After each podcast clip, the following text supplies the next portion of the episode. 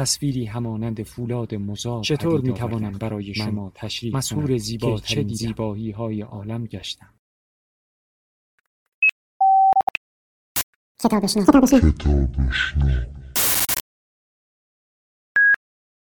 کتابشنو رسانه ای برای شنیدن کتاب. شب چله بود.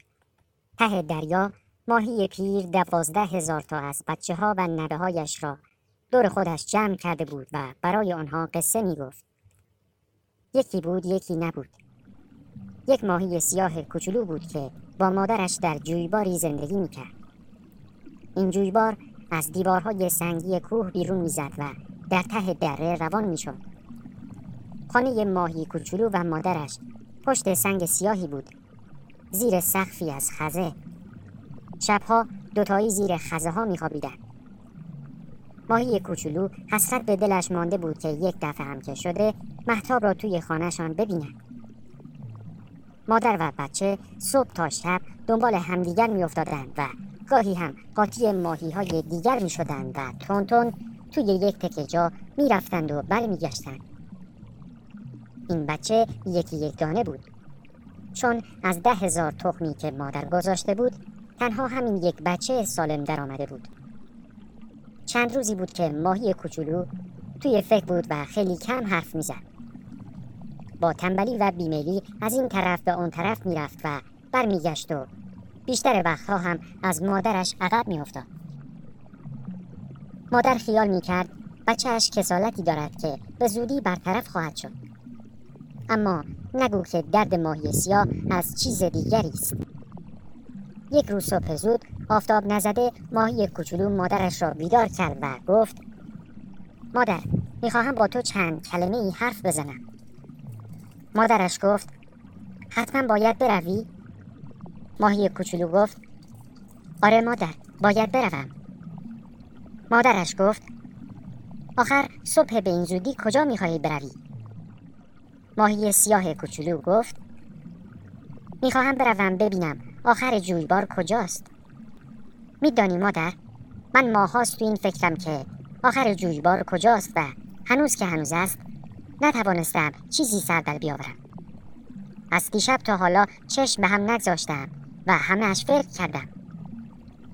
آخرش هم تصمیم گرفتم خودم بروم آخر جویبار را پیدا کنم. دلم می‌خواهد بدانم جاهای دیگر چه خبر است. مادر خندید و گفت من هم وقتی بچه بودم خیلی از این فکرها می‌کردم. آخر جانم جویبار که اول و آخر ندارد. همین است که هست.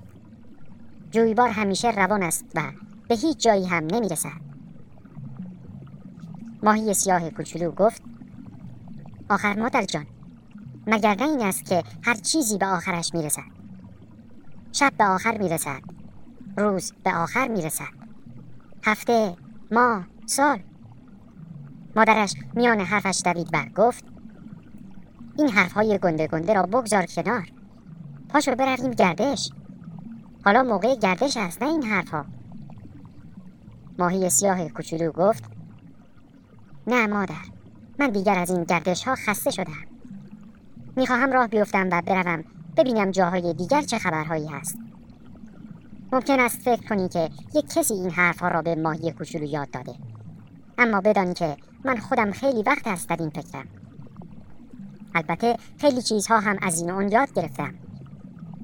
مثلا این را فهمیدم که بیشتر ماهی ها موقع پیلی شکایت می کنند که زندگیشان را بیخودی تلف کردند دایم ناله و نفرین می کنند و از همه چیز شکایت دارند. من می‌خواهم بدانم که راستی راستی زندگی یعنی این که توی این یک تکه جا هی بروی و برگردی تا پیر بشوی و دیگر هیچ؟ یا اینکه طور دیگری هم توی دنیا می شود زندگی کرد. طور دیگری هم توی دنیا می شود زندگی کرد. طور دیگری هم توی دنیا می شود زندگی کرد. زمانی که حرف ماهی کوچولو تمام شد مادرش گفت بچه جان مگر به سرت زده؟ دنیا دنیا دنیا. دنیا دیگر چیست؟ دنیا همینجاست که ما هستیم. زندگی هم همین است که ما داریم. در این وقت ماهی بزرگی به خانه آنها نزدیک شد و گفت همسایه سر چی با بچهت بگو مگو می‌کنی؟ انگار امروز خیال گردش کردن ندارید مادر ماهی به صدای همسایه از خانه بیرون آمد و گفت چه سال و زمانه ای شده؟ حالا دیگر بچه ها می‌خواهند به مادرشان چیز یاد بدهند